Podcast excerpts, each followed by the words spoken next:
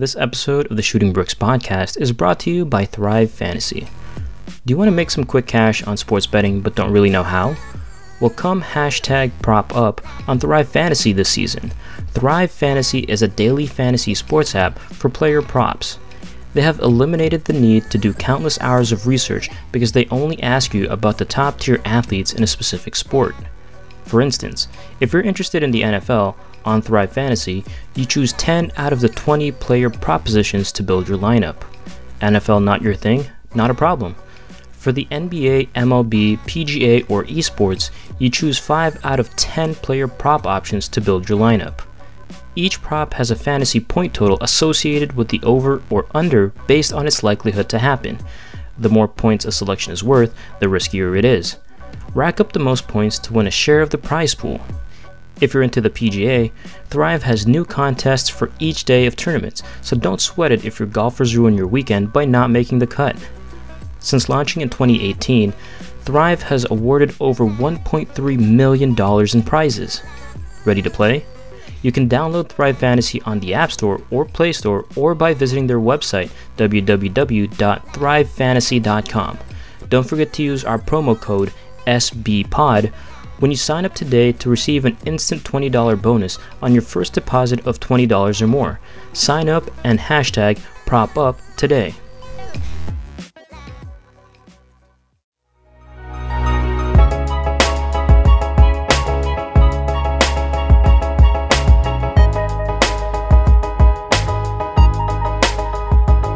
Welcome back to this episode of the Shooting Bricks Podcast. And as it stands right now, the outside looks extremely bad, and I can't even fathom how it looks anywhere else. But it's a good thing we're all inside. We're just enjoying the company of other people, especially during quarantine, because everything sucks right now. But as always, I'm Jarrod Castillo, and I'm joined by his former USC acquaintance, Mr. Daniel Nguyen. Just FYI, I will take this to the grave. Seattle and Vancouver should have never left their cities. Awesome. Yep. Okay. And it's your boy, Really Real, Jarrell Sells, and we got a special guest tonight. I'm Hunter Patterson. I'm glad to be here with y'all. And we're glad to have you, man. Thank you for hopping on. I know we've been trying to get some sort of appearance for me for like the past year or so. So it's a good thing to have you finally on. I appreciate it. Just tell the people a little bit about yourself. Yeah, so I just graduated from SC with you, Jarrod. Daniel, you were also there, my boy. All the hot takes, and I love it. But yeah, I graduated with my master's in specialized journalism from SC with the emphasis in sports. And prior to that, I was at LMU for 4 years getting my BA in communication with a double minor in journalism and African American studies. So at this point, just out here on a job hunt. Speaking of the job hunt, mm-hmm. I think that with everything going on with Giannis and everything else, I think concerning the job hunt, Mike Budenholzer might be out of a job because they just, the last 2 years, and even extending all the way back to his time with the Hawks, he's just been unable to, I guess, how do you put this, adjust to the playoffs because the way he plays and has all his lineups in the regular season just not, it just doesn't work for the playoffs. And personally, I think he's out of a job. I'd like to hear your guys' take on it because the Heat just dismantled whatever the Bucks were trying to do. Personally, in my opinion, I think he's out of the job too. I mean, it's pretty simple. Giannis is probably very desperate for a championship. I will say this though, he's definitely not a bad coach. If you look at the teams he's coached so far, he's only really had one definitive all-star in his coaching career so far. He's had good players. I mean, look at Atlanta, he led that team to the playoffs without a big superstar and to name it. So Giannis is really his first. Personally, I would want to give him one more chance. I just want to see what he does if you can add someone else with Giannis. But I think he's out. I have to agree. I mean, we've seen coaches get fired for less, you know what I'm saying? Or even more, getting to the finals and not delivering a championship. I just believe that you can't put all the blame on him because he hasn't had, like Daniel said, that all-star player that's able to hit shots. shot makers. Not with the Atlanta Hawks, not with this Bucks team. And I think down the line, down the stretch, you have to lean on those players. And I know Giannis is going to get his stats regardless, but Giannis is like Shaq. Shaq needed Kobe. Shaq needed D-Wade. Giannis can't win with fucking Chris Middleton. And I've been preaching this for I don't know how long, but you're not winning with that, with this team. If I'm the Bucks, I hold on to him because you're the Milwaukee Bucks. What else are you going to get? Who do you think is going to come in and miraculously just change the culture? At least you have a winning coach. You know, it's if anything, they have to reconstruct their team. If I'm the GM, I'm not firing the coach because we have a winning coach. Shit happens. It's a different circumstance within the bubble. Teams came well prepared for Giannis and whatever the Bucks had to bring to him. So, in my opinion, they shouldn't fire him, but I think he's gonna be back. Especially if Giannis is like, I need a new coach. Because they're going to do whatever they can to keep Giannis in there. Yeah, it's tough, bro. Bud it's frustrating to watch him because he has the talent more or less, but he just seems to refuse to make any type of adjustments, especially down the stretch when you need to. I mean, first of all, to mention this, I'm a diehard Heat fan. I'm going to pan up right quick on the laptop. Got my D-Wade jersey up there. Hey. All-time favorite player. So on that note, I was surprised that we – did them the way we did, but I love a gentleman's sweep. But back to the topic at hand, I think maybe one more year max for Bud, but outside of that, he's shown consistently that he's not been able to really make the necessary adjustments, especially as a game plan coming into things, but also down the stretch when you have to get into the timeout, draw plays up, you got to switch defensive matchups and things like that. So I'd give him one more year max. Yeah, I see that. That's kind of fair. And the thing with Giannis is his contract ends next year. Right. And so it would make sense to keep Bud on. And then all of a sudden, if Giannis decides to leave, just tear up shop, right? And that's one of the things that we failed to mention is how good this Heat team was. They were extremely well-balanced, right? And yes. You can attest to this, Hunter. The way that they played just had this symbiotic quality to it, similar to what the Heat teams were back in the early 2010s. You heard Jimmy say it after he had the 40 points in game one. I can do this from time to time, but don't expect me to be a 30, 40-point guy every night. They have arguably, I would say, one of the best three-point shooters in Duncan Robinson. Tyler Herro exceeded all my rookie expectations, so I love having him on the floor. Especially late in games because he seems really mature beyond his years. Bam is a guy that, again, I did not expect to be this good this soon. Jay Crowder stepped up big. Iggy's been a huge veteran for us. So, I mean, it's just a really, really well-rounded team, and I think Jimmy was the missing piece for us as that dog that we needed to be our star player. Can definitely see your point, Hunter. I mean, I just wanted to say Tyler Herro has become one of my more favorite players to watch in the league. Yeah, I did not expect him to be this good as a rookie, to be honest with you. It's interesting you bring up Tyler Herro because one of the things that may happen is if the Heat want really to get Giannis this year instead of waiting for free agency, because the Heat and the Raptors both have $80 million lined up in 2021. So if they don't want to wait that long, they could potentially part ways with Tyler Herro and all those other guys because, I mean, he's a great player, especially considering what he's done in the postseason, what he's done in the regular season. But I don't know. There's a lot of teams basically vying for Giannis' services, and I don't know, honestly, which team has the best shot because as a Warriors fan, I want him to land in Golden State, but the problem is there's no way for the Lakers or the Warriors to get him unless it's throw the Lakers out there. Why did you throw the Lakers out there? Personally, like him on the Warriors would actually it would kill the league. It would kill the league. So but otherwise, I think Giannis though would be a terrific fit in Miami. We saw what Mickey Arison and Pat Riley and Eric Spoelstra did with LeBron back in the 2010s. And I think it would, having that structure around Giannis, that especially those, those three execs would, and that coach would, propel him. I like your suggestion of him on the Mavericks. I don't know they're not in the drawing for Giannis. But I feel like that's a better fit than Miami. They'd have to get rid of Porzingis for that to happen. That would just destroy whatever the Mavericks are doing. But go ahead. Giannis could, you know, don't forget, guys. Like, Giannis could still wait and just wait patiently until next year until he's a free agent. I mean, I feel like Dallas could make room. I mean, from a player's perspective, like, yeah, Dallas would be, honestly, a better fit than Miami. But Miami could be another good fit as well. Time out. Other than Porzingis, who else has a max contract or a big contract on the Mavericks? I think Tim Hardaway's contract ends next season, pretty sure.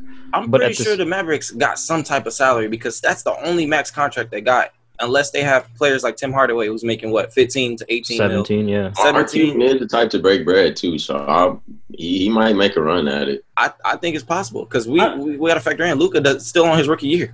There's only one max contract, so all of those other players are dispensable. It. I'm getting Giannis, so I can have a big three. Well, I mean, the thing is, they don't have space because in 2021 they have $108 million allocated, and if they have, I mean, if you're the Bucks, right, would you take basically salary cap filler, like, you know, Tim, as good as Tim Hardaway is or whatever, would you trade him and whatever else for Giannis? I mean, if I'm the Bucks, I'm gonna say F that. It depends. I'm holding on to him at all costs. Yeah, I mean, he did already come out on record, too, and say that he wasn't really going to request a trade, but that's only as good as the next few months, so we'll see. I mean, from a player perspective, like, Giannis on the Mavs would instantly become the next great NBA dynasty in the making, okay? Right, and I don't want to sound too homerish here, but the Warriors have the best position because, I mean, if they trade Wiggins, this year's pick, next year's pick with the Timberwolves, their 2023 pick, their 25 pick, and whatever assortment of picks they have, that's a pretty good solid deal for the Bucks. I know you guys are, fans of your respective teams, but if you were the Bucks and I offer you Wiggins and top 3 pick this year, a solid pick next year, and 2 other first rounders, would you guys say no to that? That's a solid deal. I mean, yes. It is. I mean, it's better than him just leaving. Yeah, for nothing. That's what happened to Cleveland, and that's a cautionary tale. Mm-hmm. It all depends on Giannis. Because, I mean, they can throw those offers out there, but if he's not forcing their hand, and that's why I was kind of, going on playing devil's advocate, doing the argument of potentially the Mavericks. If he forces their hand to force a trade, whether it be an offseason or a midseason acquisition, kind of like what the Denver Nuggets did with the Knicks, where they really didn't get much. Look, think about it like this. We Mark Cuban is a genius. Did you see what the he got for KP? And you don't think that somehow, some way, he can't snag Giannis? I'm just saying. But it's all up to Giannis. If Giannis forces their hand, then I feel like there's a better chance he doesn't get onto the Warriors. But if the Warriors come out with 5 doggone picks and Andrew Wiggins, but we talking about Andrew Wiggins it's the picks that lifesaver. It's the picks, man. It's the picks that count. He's just there for salary, man. Honestly, I mean, Mark Cuban always has a chance. He's honestly a top 3 owner in the league. So. If anyone could, pull something out of his ass, it's Mark Cuban. I mean, just like Jerry Buss back in the day. He got Shaq to come here. Yeah, and Stuff like this happens. That's true. And on the topic of trades and pulling stuff out of their asses, according to Mark Stein of the New York Times, some rival teams think that the Bucks will try and pull a trade out of their ass for CP3. And there's a lot of moving pieces here, so I'm going to try and condense it a little bit. So CP3 is owed $85 million for the next 2 years, 41 next year and then 44 the year after. For them to get CP3 next season, they would have to trade Eric Bledsoe, Brooke Lopez, George Hill, DJ Wilson, and or Dante DiVincenzo, and the Pacers pick, which is a mid to late first rounder, the 21st, the 23rd, and the 2025 picks, all first rounders for the Bucks, just to get CP3, and I don't think that's the smartest thing to do. Where them picks come from? Why 3 picks? No, why? That's 2021, 2023, 2025. Those are Milwaukee's picks. 3 picks 5 players for CP3. That's how those salaries match, man. I mean, but what does the picks have to do with the salary? Just to entice, you know, the Thunder. Because if... Hell no! Entice the Thunder, I'll be enticed to get that fucking contract off my books. 3 picks? I mean, I'm saying the Pacers pick. If I'm the Bucks, I'm not trading 3 picks for CP3 and 5 players. I can't do it. So what if all right, let's say the Thunder, right? Say, you know what? He'll get you over the hump. No, we'll give. I mean, even if so, man, that's a bright future you got. In quotation marks, bright future you got with the picks who we don't know who they'll draft. We don't know how that'll shake out. But I mean, realistically, CP3 probably has like 3 more good years in him, like tops. And that's a big if.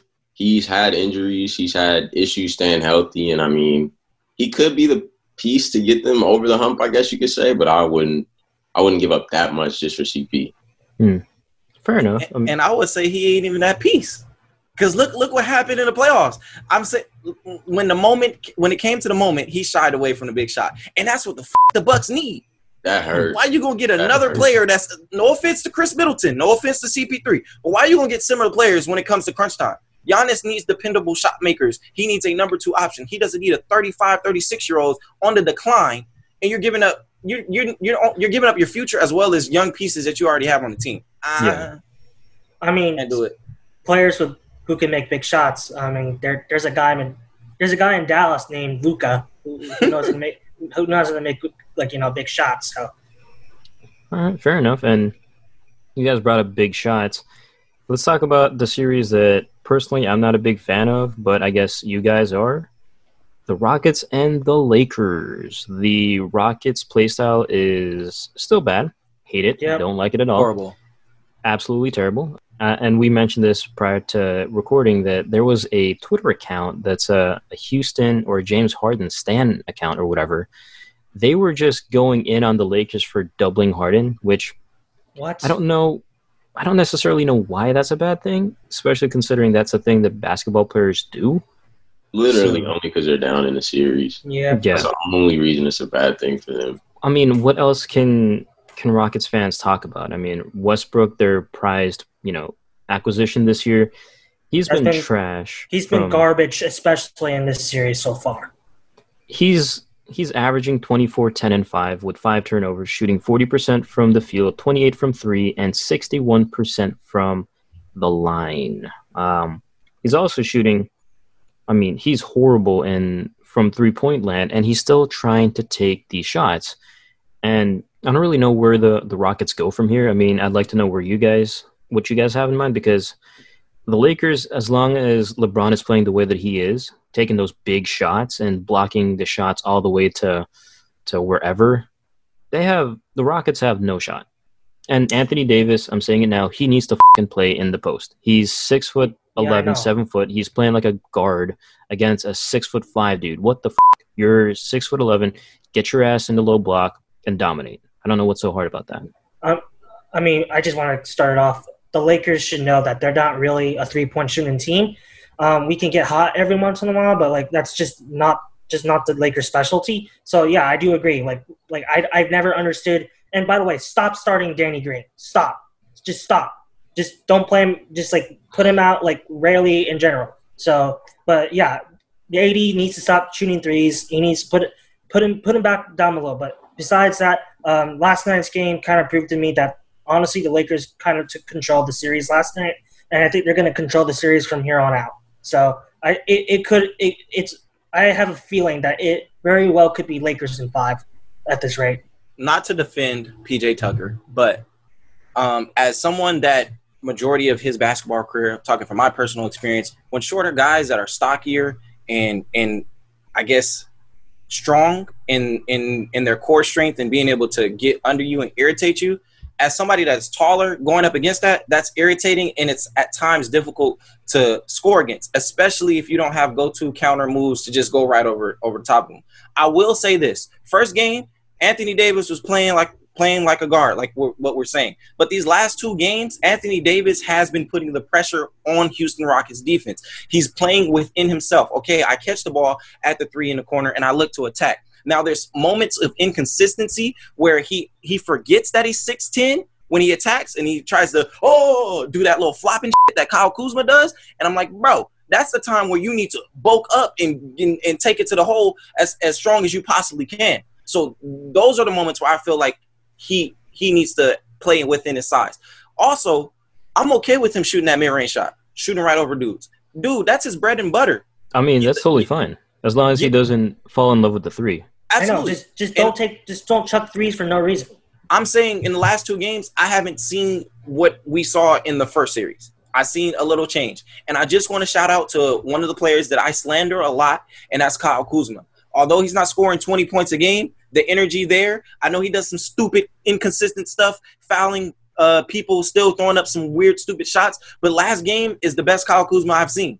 Hustling, getting rebounds, not taking the first shot in – readjusting within the offense. And that's the Kyle Kuzma that we need, because when he plays like that, it seems like he's putting up 20 points when he's only putting up 12 points. But it's necessary points and necessary times that gives us that energy and makes the whole team feel energized. So I'm going to give it up to Kyle Kuzma for that, and Rondo as well, because I know that he's been getting a lot of slander on social media, and I'm going to give it up to my boy, because ever since he's been here, he's been balling. Yeah, it's really interesting because AD can a lot of times fall in love with the three and not really want to get in the paint and get dirty and do a lot of the things that could make y'all more successful.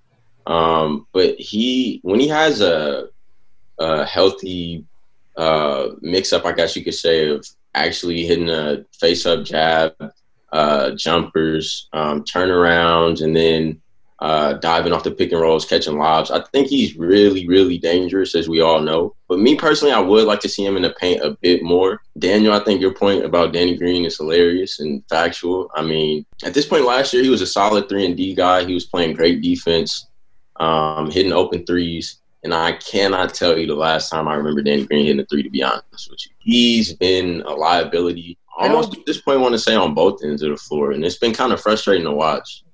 I just don't get why Vogel keeps starting him. Don't start him. Like, give him the least minutes possible, because he hasn't performed at like his normal self any time in this bubble. That's actually a really fair assessment to make, because when it comes to Danny Green, we've discussed this on previous pods.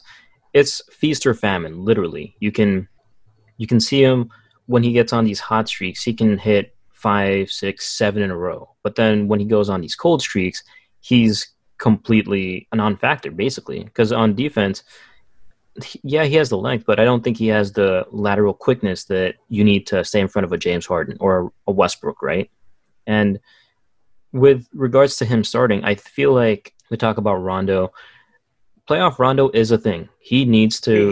He really is. In the three or in the two games that he's been really active, right? He had a plus 28 in 29 minutes off the bench in game 2, and he was a plus 7 off the bench in game 3.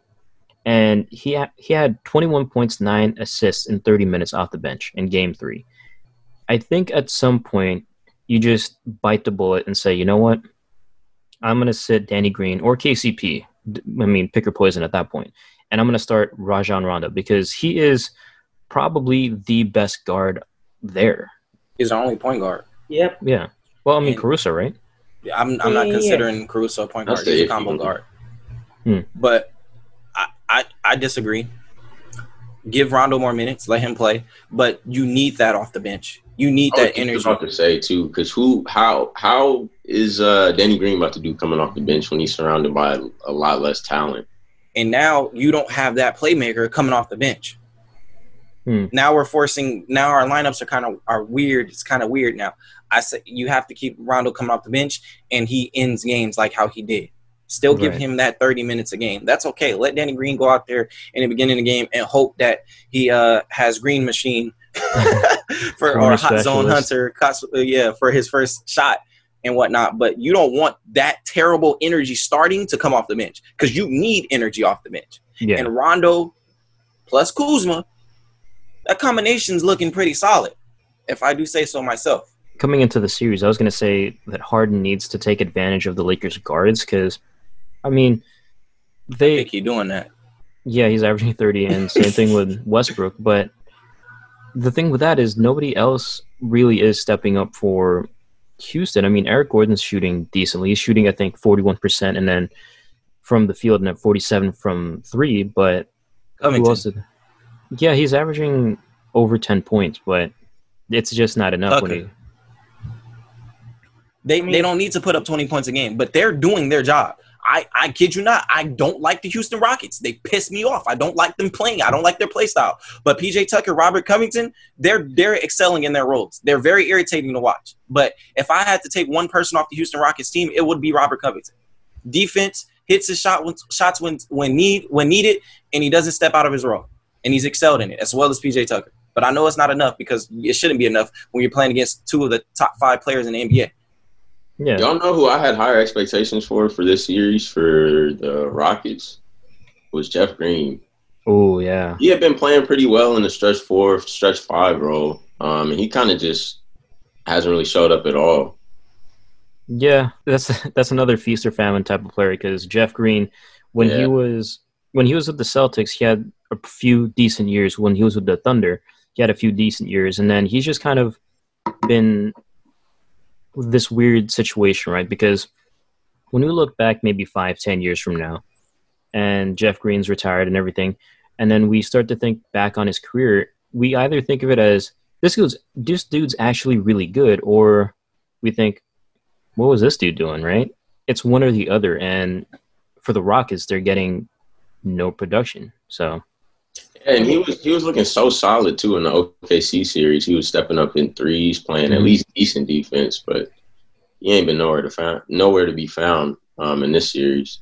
I mean, at the end of the day, the big point is Houston's experiment has largely failed. Regardless of how the series ends up, I think that Houston, in some ways, proved that a small lineup can work, but I don't think it's viable for a championship run because you're at some point you're going to need to grab rebounds, and shooting a ton of threes just won't cut it. It's just not conducive to winning a championship unless you're the Warriors, but that's a different story. One thing I would hate too, before we move off from this topic, I would really hate to be the guy when there's 3-4 seconds left on the shot clock, Harden sees he can't get by you or get a bucket, and then he just kicks it to you. I'm like, that's one of the most frustrating things to see for me because they have so much talent on that team, and it's ISO ball. Everybody just kind of standing around looking at Harden or Russ. Yeah, I hate that. They dribble it, 5, 6, 7, 8, 9 times, and then when the shot clock's at 4, they dump it off to you, and it's like, oh, what now? Yeah, this is an automatic miss on my shot chart. So thanks for that. I do want to highlight something.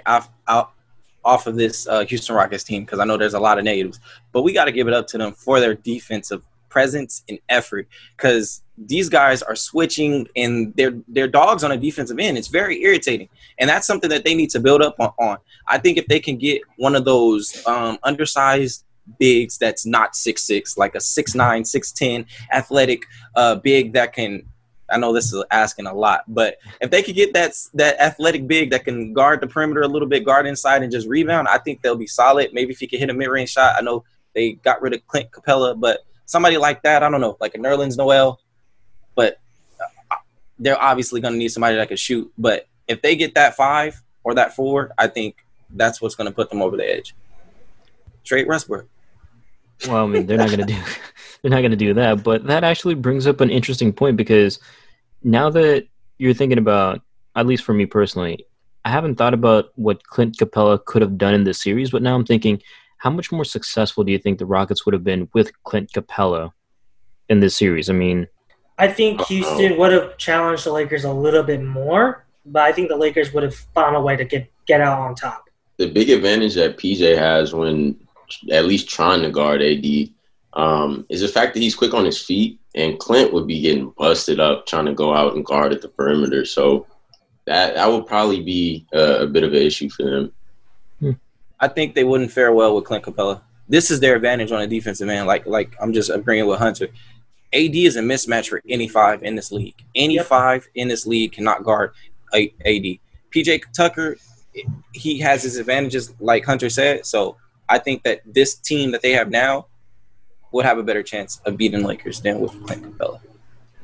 I feel like now that I'm thinking about it more, this Houston Rockets lineup is kind of like the Warriors' death lineup on a discount, because the Warriors' death lineup, it was incredible. You slot in, you know, Harrison Barnes or Kevin Durant, and you have a solid group of guys that can drive, dish, and hit shots when need be. And I just feel like the Rockets don't have that. So I don't know. It's going to be interesting to see where the Lakers and the Rockets go from here. But we know that LeBron is the all-time leader in playoff wins. So shout out to him. He's big shout out. You got to give props to LeBron. I know I hate to admit this, but growing up, I was a LeBron hater because of all the things he did, especially when he went to the Heat. I wasn't a fan of that, but I was loving it. Of course you were, man. But see, I want to point out, though, I've been a D-Wade fan, so it's more of a I was happy to see him come, but I was like pretty sad to see him go also. So I mean, I've never been a LeBron hater. I've actually never understood his hate when he came to Miami. Dude was just trying to win rings. Like, that's the name of the game, right? So, I mean, it was Cleveland's fault that they didn't build around him the first time around. So, they deserve to lose him. And I'm in the same boat as you, Jared. I used to dislike LeBron, but number one fan now. I was about to say, that's a nice turnaround right there. I mean, we've discussed a few things here, and Daniel, you mentioned hating and everything else. What do you guys think about the Clippers and Nuggets series? Because as the two Laker fans here, Daniel and Jarrell, I know that you guys, I don't know if you guys, are you guys enjoying this series at all? It's been a fine series, but I will say this, though. Denver has honestly given more of a challenge to the Clippers than I thought. But I think my gut feeling is like, unfortunately, even though I'm rooting for Denver in this one, the Clippers got it. They'll win in six. That's fair. I have them in six as well. I agree with you guys. I actually was enjoying the series. I thought the Denver Nuggets were going to be able to take the last game, but just poor execution towards the end of down the stretch. Michael Porter had an amazing game. And there was moments of times where the Denver Nuggets wanted to run their offense through this rookie, which made no sense when you have Jokic, you have Jamal Murray. I don't care if Jamal Murray's having a bad game. These are the two players that you guys leaned on throughout this whole bubble. So moments like that made me realize they're not ready. I already said they weren't ready because of defensive end, Jokic. We're going to just slander him as much because you just attack him and it's over. But that moment right there, because I was just living in a fantasy like, oh, they're about to take this win. They're about to be 2-1. And then they just kept giving the ball to Michael Porter. And if you've seen earlier in the game, Michael Porter was scoring off of not being the focal point of offense. Okay, we're going to dish the ball and do our little motion offense. Oh, yeah, he gets a shot. All right, Jamal Murray throws up a brick. Michael Porter gets the rebound, puts it back up. And then all of a sudden, you're trying to run through him. So that moment just brought me back to reality. And, yeah, I see them losing in six games. I want to say this. I know we're not really trying to talk about the Lakers here, but let's just say all things go well, and they very well might. I think the Lakers, these Lakers, will have one of the toughest roads to the NBA Finals in recent memory. Fair enough. I mean, I agree with that. Because you started off with Portland that played more like a fourth seed than an eighth seed. And then you bump into Houston. Yeah, despite its flaws, they are a formidable opponent. You do not want to understate Houston, despite their flaws. And then you're gonna head into the LA Clippers, like one of them. You know, like you could not have asked for a more formidable opponent. So like the Lakers, if it goes well, you gotta give props to LeBron, especially in that greatest of all time argument. He had one of the toughest roads ever. I get that, but before LeBron gets to the finals, one thing we have to mention is Kawhi Leonard standing in the way. Did you guys see that middle finger block he had? I mean, yeah. We have the Clippers making it in six, but if, by all means, if Kawhi is on LeBron, that middle finger is going to be straight at LeBron's face because that's going to be a good matchup, man. I mean, the thing is, LeBron ain't going to take shit either. And what gives me hope about the Lakers is that the Clippers too. Paul George ain't performing as let's be honest, he's been performing like shit. And Anthony Davis, the Lakers too have been performing much better than Paul George. So that's an advantage heading into that series. Don't mind me interjecting. I see you wanted to say something, Jarrell, but let me just interject here very quickly. So we, pandemic P, playoff P, whatever you want to call him, he's been derided for having really subpar performances. But we talked a few weeks ago about how he spoke to a therapist because his whole situation was just getting messed up and he just wasn't there mentally.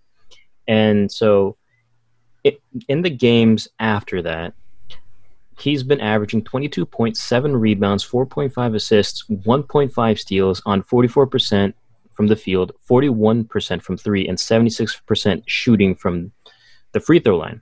Now, if you take his stats against the Nuggets, he's been averaging 24 points, 6.3 rebounds, 3.7 assists, 2 steals on 50% shooting, 45% from 3, and 80% from the line in 38.5 minutes per game. So, he's balling out. He is balling out. Good on him. He's balling the f*** out. But go ahead. Go ahead, Jarrell, because I cut you off. In relation to the Paul George pandemic piece, I mean, you expect that from him, like, you know what I'm saying? Like, okay, good job, Paul. Good. That's what we brought you to LA for. You were supposed to do this. That's cool. Okay, so let me posit this question before I transition to that game. You talked about Michael Porter Jr. and he's a rookie. He's, a very, very, very, very, very light Kevin Durant. It looks like, So, would you guys have him starting over Millsap? Because I mean, looking at his stats right now, they're very similar, almost negligible at some points. And their game score, which is essentially how impactful they are to a certain team at any given game, is basically the same. Millsap has a game score of 10.2, and PJ has a game score of 8.7. But you have to take into account Millsap plays 8 more minutes. So if I'm the Nuggets, I'm going to start Michael Porter Jr. just to see what he can do. At least play him 25 minutes starting. But what would you guys do? Would you guys start him, or would you guys go with something tried and true like Paul Millsap?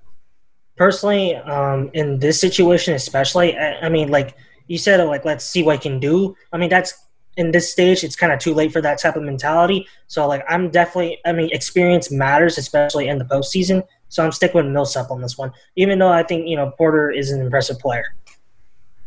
Agreed. I'm always for the energy and the scoring off the bench. That's what they're going to need. They already got that consistency between Jamal Murray and Jokic, so you want that. Porter is a surprise, and he also is a liability on the defensive end. I'm not saying Paul Pierce. I'm not saying Paul Millsap is a defensive stopper, but he can get the job done compared to Michael Porter. And I just want to I remember what I was going to say, because I know we were talking about Kawhi Leonard's middle finger and stopping LeBron, but no one's stopping LeBron. LeBron's been consistent in this playoffs, and he showed us the GOAT that he is in the last game. And I'm not afraid of any team. I might get spooked like we've seen at our first game against the Trailblazers, but I'm not afraid in my two superstars. That is for sure. And Kawhi Leonard doesn't scare me. I know he's going to get his job done, but don't disrespect LeBron and AD like they not going to go off, man. Come on now. Man, to piggyback on that right quick too, I personally think Bron is great, GOAT, best to ever do it. And I think he's definitely about to have that in the back of his mind when Kawhi got the finals MVP over Bron when he was back in Miami. So I'm excited for that matchup, but I'm definitely siding with Bron on that. But about Paul Millsap and MPJ, I got to agree with Dan and Jarrell. I mean, he's great in spurts, but he's still really raw and gets kind of busted up a lot on defense.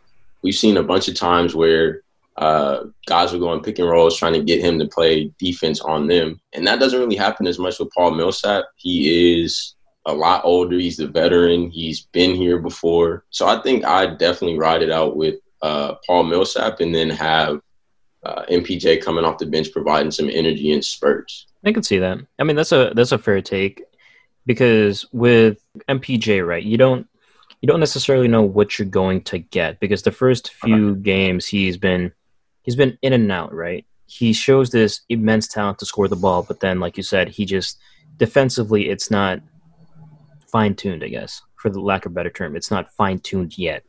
And I mean, personally, I still have him starting over Paul Millsap just because he is younger.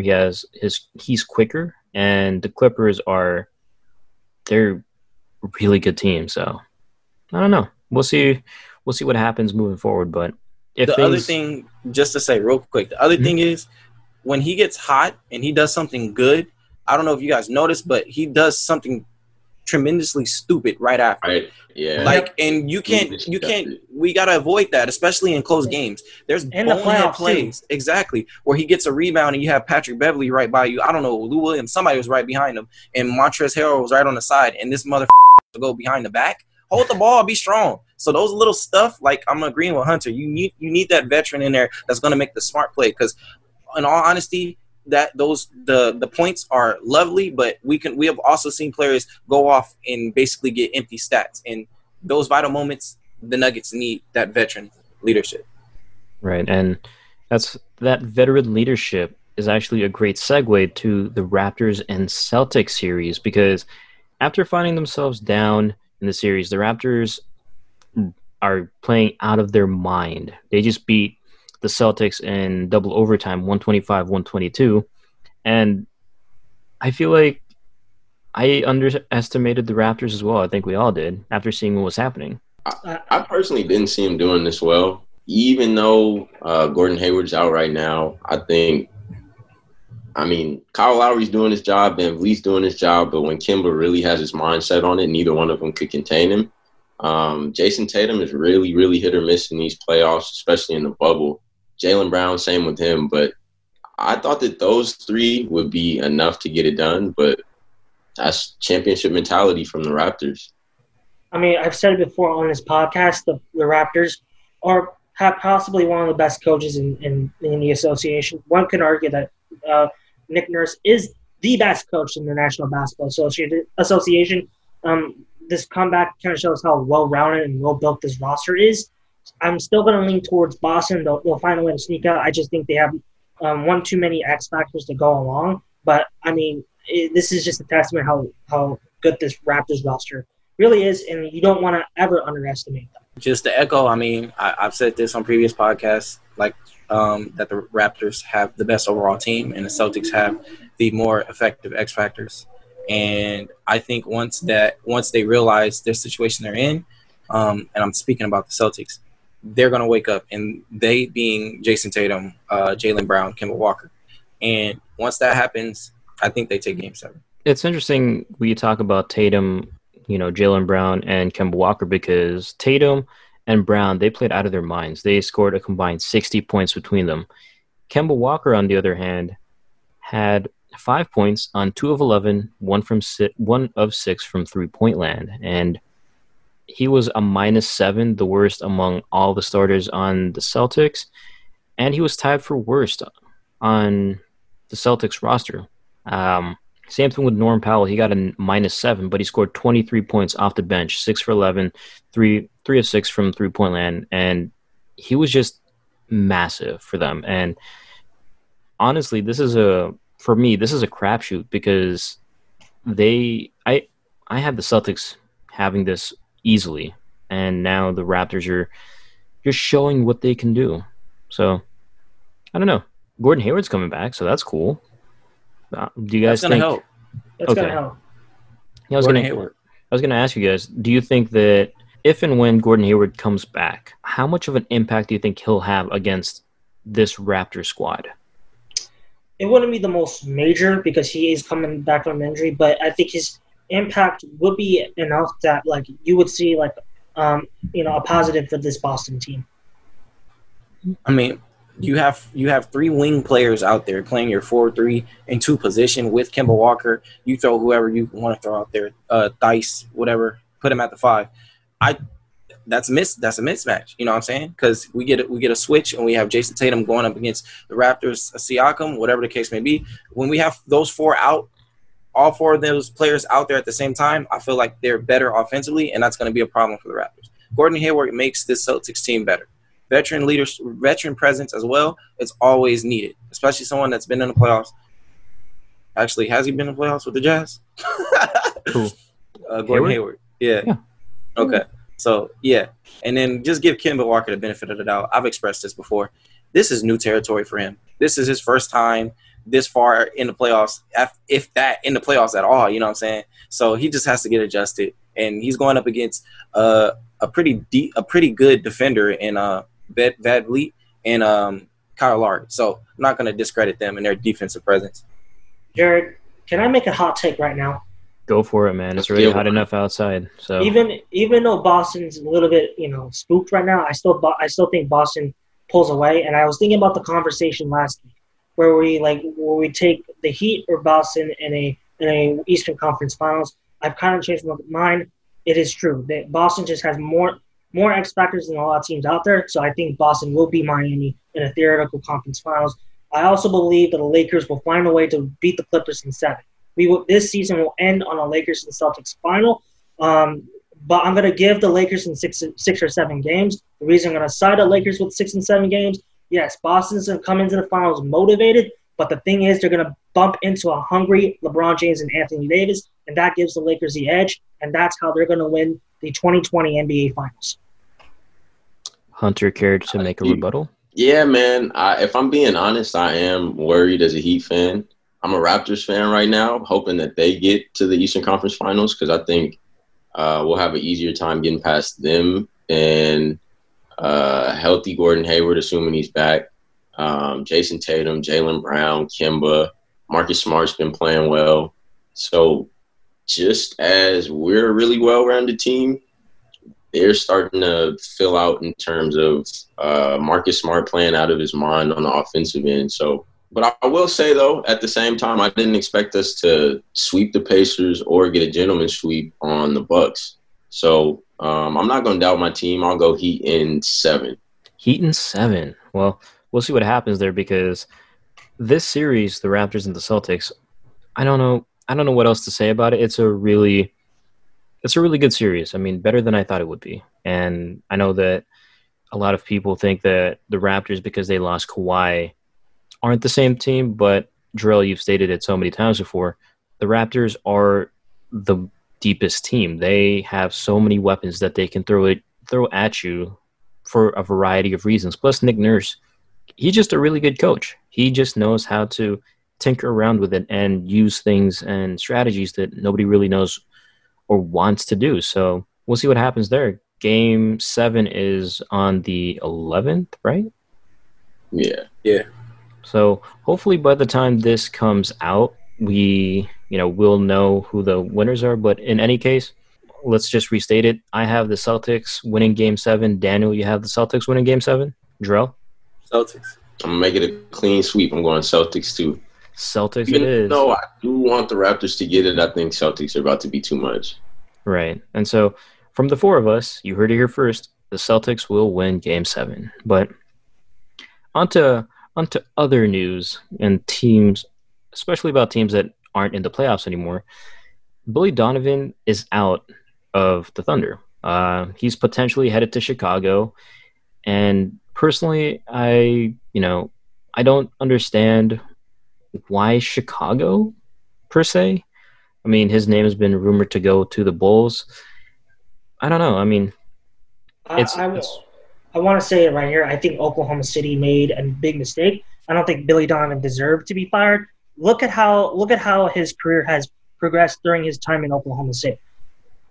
For a continuous amount during his tenure, he kept losing big stars on his team. First, in his first year, had Kevin Durant on his team. He's gone the next year. The next couple years, he's with Russell Westbrook. He's gone, and now he's now dealing with a team with an older version of Chris Paul. And for the stuff he's been dealt with, Billy Donovan has done a significantly like, you know, seller job for the situation he's been handed to.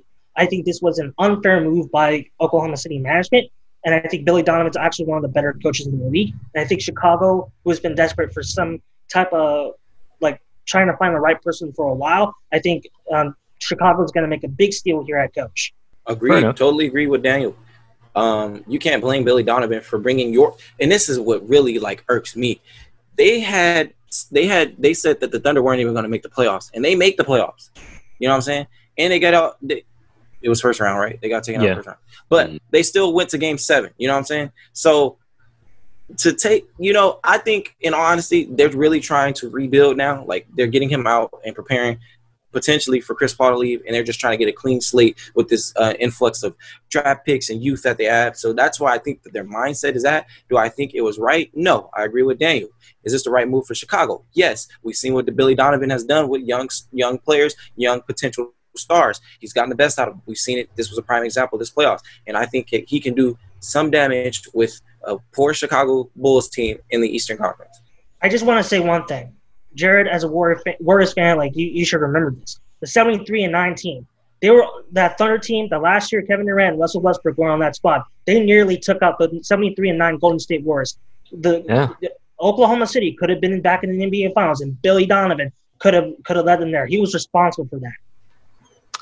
Yeah, and you know it sucks that Billy Donovan's out, but the Warriors won 4 or 3 straight and made it to the finals again. So it is what it is, man. I mean, like, imagine if KD had, like, given Russell Westbrook, a couple more chances. Like, the Thunder, we could be having a different conversation about Oklahoma City today. I mean, I'm pretty sure they had a few other conversations since 2012. I mean, they made the finals, and we thought they were the next big thing. And then Sam Presti ships out Harden. You're left with still a pretty good big three in Ibaka, Durant, and Westbrook. And then they just didn't get there. I mean, we've had this discussion before about how we think that Westbrook is not a championship point guard or a championship guard at all. And you know what? It's in the past, but I'm glad that Durant,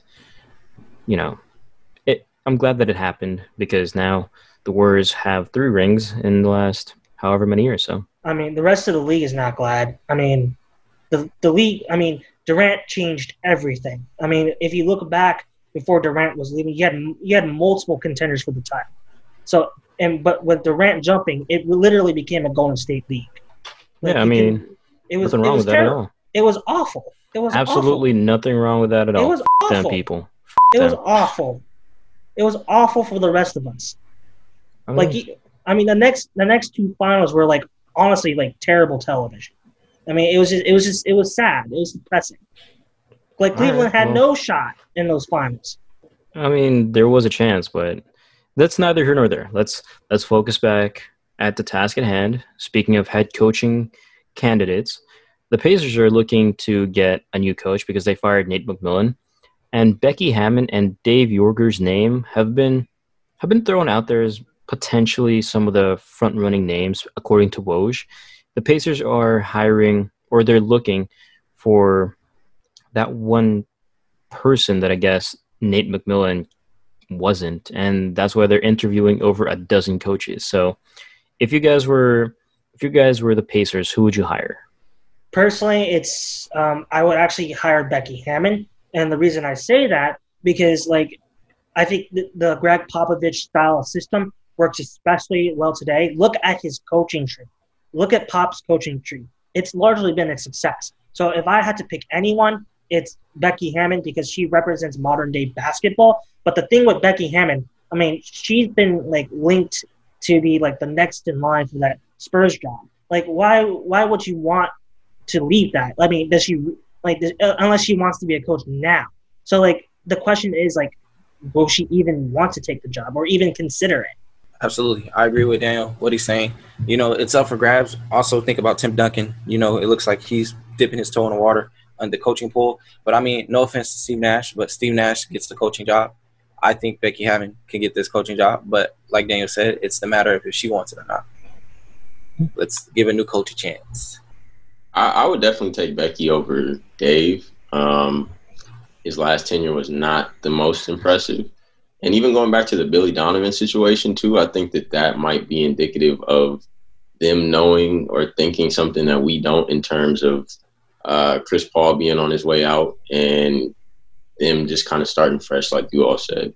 I think that the Pacers situation is weird because they might trade Victor Oladipo, and so that leaves you with a new start with Domantas Sabonis. And we don't – he's a good player, but we don't know what the ceiling is with him as the focal point of your team. So it'll be interesting to see how the Pacers formulate their team and what goes into formulating teams. But yeah, one thing, too, before we leave from the Pacers topic, I thought that it was rough seeing Nate go. I think he did pretty good with the hand he was dealt in terms of injuries. He rarely ever had a healthy roster. Last year, or well, 2 years ago when LeBron was in Cleveland, they really had no chance going up against that version of LeBron. So it sucked to see him go, to be honest. Yeah, and that's the thing, right? You think you know something, and then obviously someone else knows something else. Right. And that's why they're getting paid the big bucks, right? Speaking of teams, did you guys see the first team and second team all-defensive squads? Yes. Yes, sir. But it was a huge snub.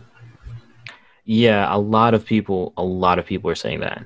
And, you know, I'm not a pro basketball player, but just watching him on the court, he should have been on that squad, probably over Patrick Beverly.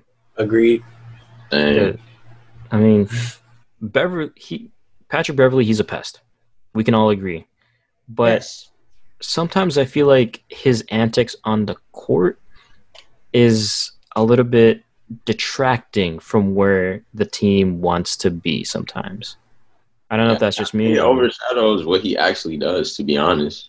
Not to echo Russ's sentiments about him kind of just running around and being loud, but he knows that he's an agitator for the Clippers.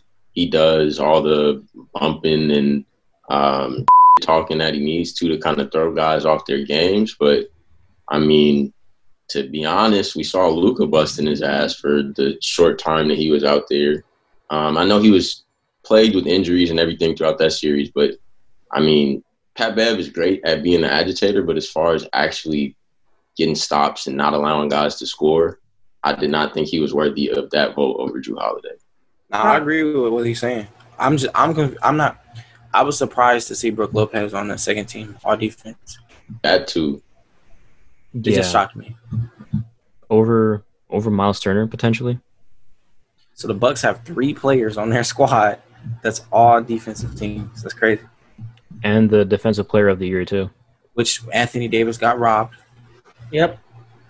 Yes. Anthony Davis got robbed. I think Anthony Davis is the best defensive player in the league. Wait.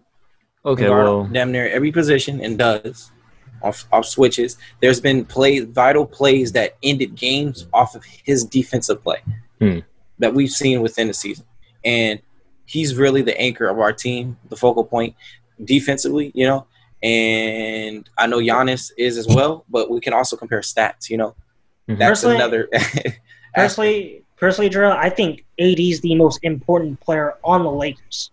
He's the key that sticks it together. Yeah, I mean, he's definitely a glue guy for sure, and he's probably a key in unlocking the Lakers' potential. But he's like LeBron needs his right hand man. Because absolutely. LeBron can't. I mean, it's obvious throughout history. Like, you know, with superstars, no man can carry it all on his own. So if AD doesn't play, I mean, the Lakers are more in trouble. I'll be honest though, I feel better about my chances if I have Bron on the court without AD than AD without Bron. Yeah, because we've seen AD without Bron and it hasn't led him anywhere, right? And you know what it is? Because they try to run it specifically through AD as a point guard. Let him dribble the ball. I've seen countless times KCP gets the ball and gives it to Anthony Davis to dribble up and initiate offense. And that's not what you need when Anthony Davis is on the court. That's why I love to see Rondo and Anthony Davis on the court at the same time, because that's when we get the pick and roll, pick and pop feed Anthony Davis. Yeah, just feed him down low. Yeah, plus we've seen the Rondo and AD combo work in New Orleans too. Right. So, you know, we'll see what happens, but just a few more topics here before we wrap things up. The NBA is moving the draft and free agency periods back per Shams, and Woj came out today and said that November 18th is the new date for the draft. Any thoughts on this? Personally, I'm indifferent. I mean, it's... I'm going to have to agree with Jared here, and this is kind of a... I don't know, it's not really a hot take, but honestly not interested in this draft. I don't think... I don't... Honestly, this is a very, very... This is like the weakest draft in the last 5 years. I just don't see any like big marquee... I mean, there could be a couple good like pieces to our championship squad, but like I don't see like any MVP types. Maybe there's like a LaMelo Ball, but I fell for the hype for the first time. So I think this draft is going to be more valuable in terms of like how teams use these draft picks in the future and future trades. There is a LaMelo Ball, just to, to put that out there. I can't sit here and say that this is the Victor Oladipo draft, the Anthony Bennett draft class. This is not. Yeah. We have some skillful guards. We have Anthony Edwards. We have LaMelo Ball. We have James Wiseman. He's not a guard. We have the other guy that went to Australia that was playing overseas. I forget his name. Oh, we have. Yeah. There's another guard that I'm missing as well. He's a son of an NBA player. I don't think it's weak as that draft, but like there's like. This draft is pretty good. We got the dude from USC. I'm upset because NBA 2K21. I'm a fan of my league, and I was expecting to start my league now, and I'm not able to get the option of starting in the off season. So we're just fast forwarded into December. The season started. So pushing this draft back is making it seem as if I have to wait all the way to November, where off season starts to happen, for me to play my league. So that's the only thing I'm pissed off about. And the reason why I'm pissed off about it is because I paid $100 for that 2K21, and it's the same game as last year. So of course I'm gonna find something to be pissed about. So that's the only reason why I'm pissed about this being pushed back. Yeah, I mean, it's a pretty top-heavy draft. I'm really high on James Wiseman, Anthony Edwards, and Melo. I'm not too high on Obi for whatever reason. I haven't seen him play much, so that could be kind of what it is. But he reminds me of a less skilled Aaron Gordon, just really athletic, can go up and get blocks, dunks. Haven't seen him step out and shoot too much. But I do think, though, those three I mentioned, Wiseman, LaMelo, and Anthony Edwards, they have the potential to be all-stars for sure. I'm suspicious of LaMelo, maybe because it's the stuff that happened last time. We were drooling over Lonzo, okay? Laker fans, we were drooling over Lonzo. We were desperate to get Lonzo. And guess what? What we got was a guy that shot bricks. Four quarters. He's a lot different than Lonzo. And a hype man. Okay, I got to defend my guy, Lonzo Ball. I understand he's not your prolific scorer, but everything else that man did is awesome for a basketball player. He is to me, is a great defender at a young age. He knows how to facilitate the ball and rebounded pretty well. Only thing that he was lacking is the shot. He's not a bad player, per se. It's just like – and LaMelo isn't Lonzo.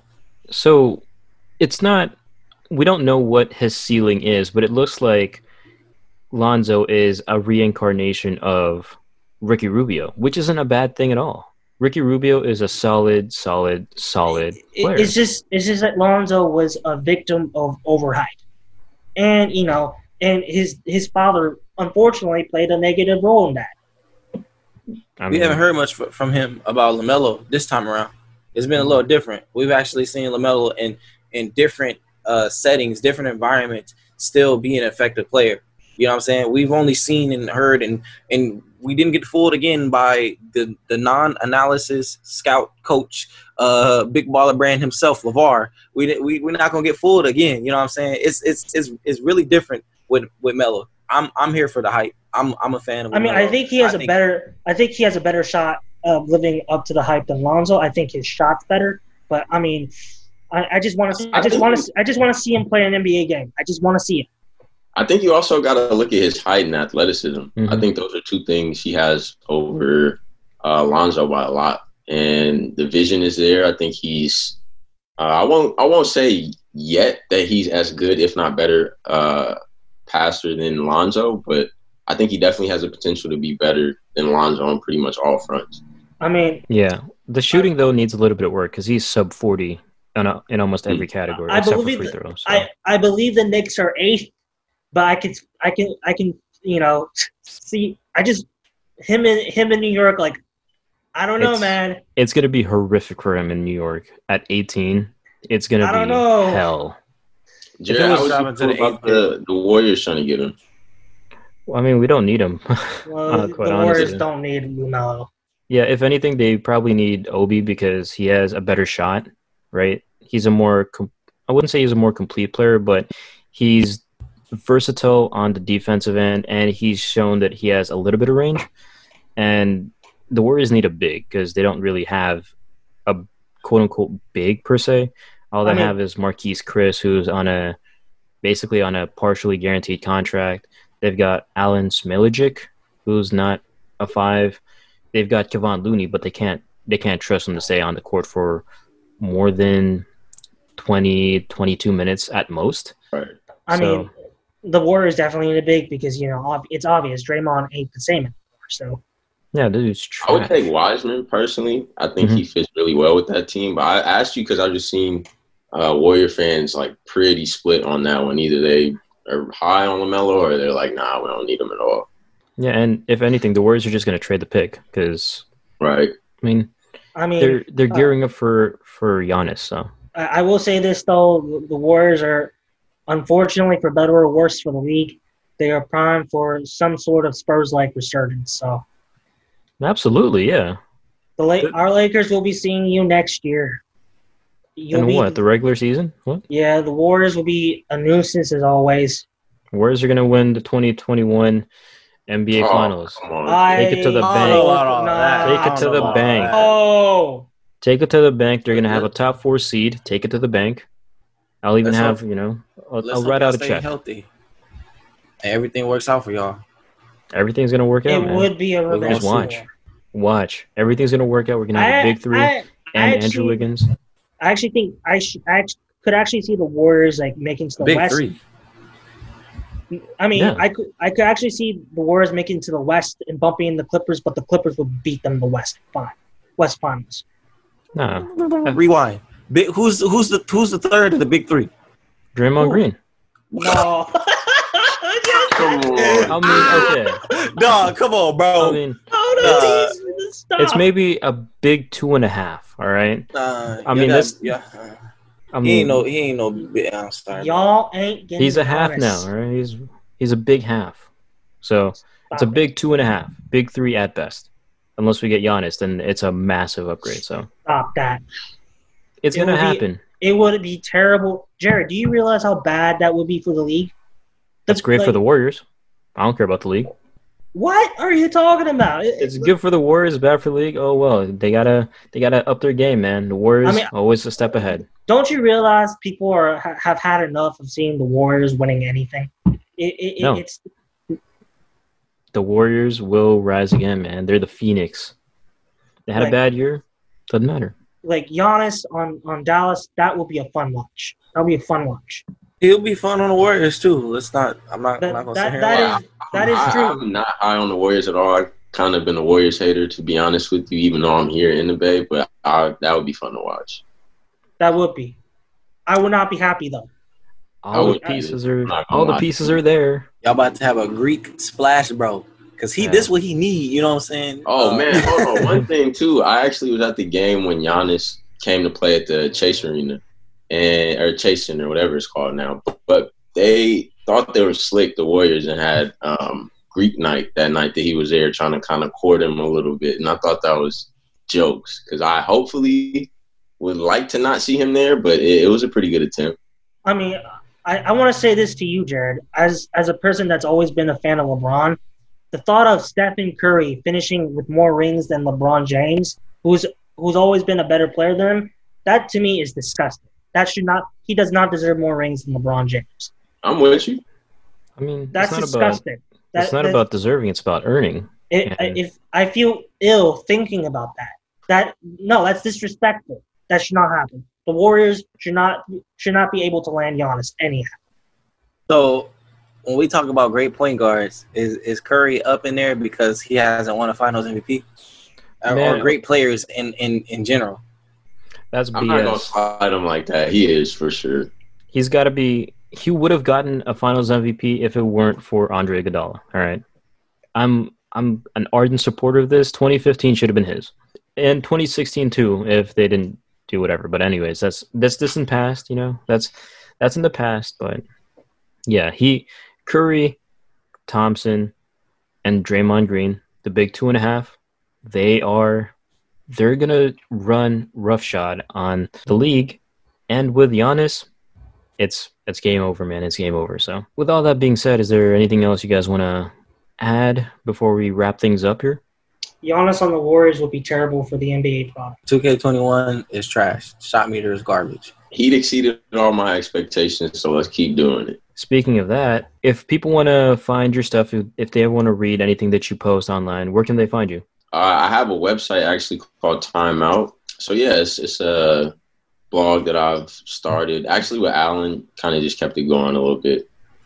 All right. Again, I just want to thank you for hopping on, man. It's been a great hour and change to just sit down, talk shit about whatever, and then just shoot shit about basketball every once in a while. So, great. Yeah, bro. I appreciate y'all having me. This is a great pod y'all got going. I actually follow it. So, good shit to y'all. Thanks, man. I appreciate it. I think we all do appreciate it. And to all the people listening out there, don't forget to subscribe to the Shooting Bricks podcast and leave a review on your platform of choice. It really helps us out. And make sure to follow us on @PodcastBricks on Twitter and @ShootingBricksPodcast on Instagram for all the news on the Shooting Bricks podcast. And as always, I'm Jarrod Castillo. And I'm Daniel Nguyen. If you rip me on your review, I still love you. And joining me as well, it's your boy, Relly Rel, Jarrell Sells, and our special guest for this episode, I'm Hunter Patterson. I appreciate y'all having me. And we will see all of you next week.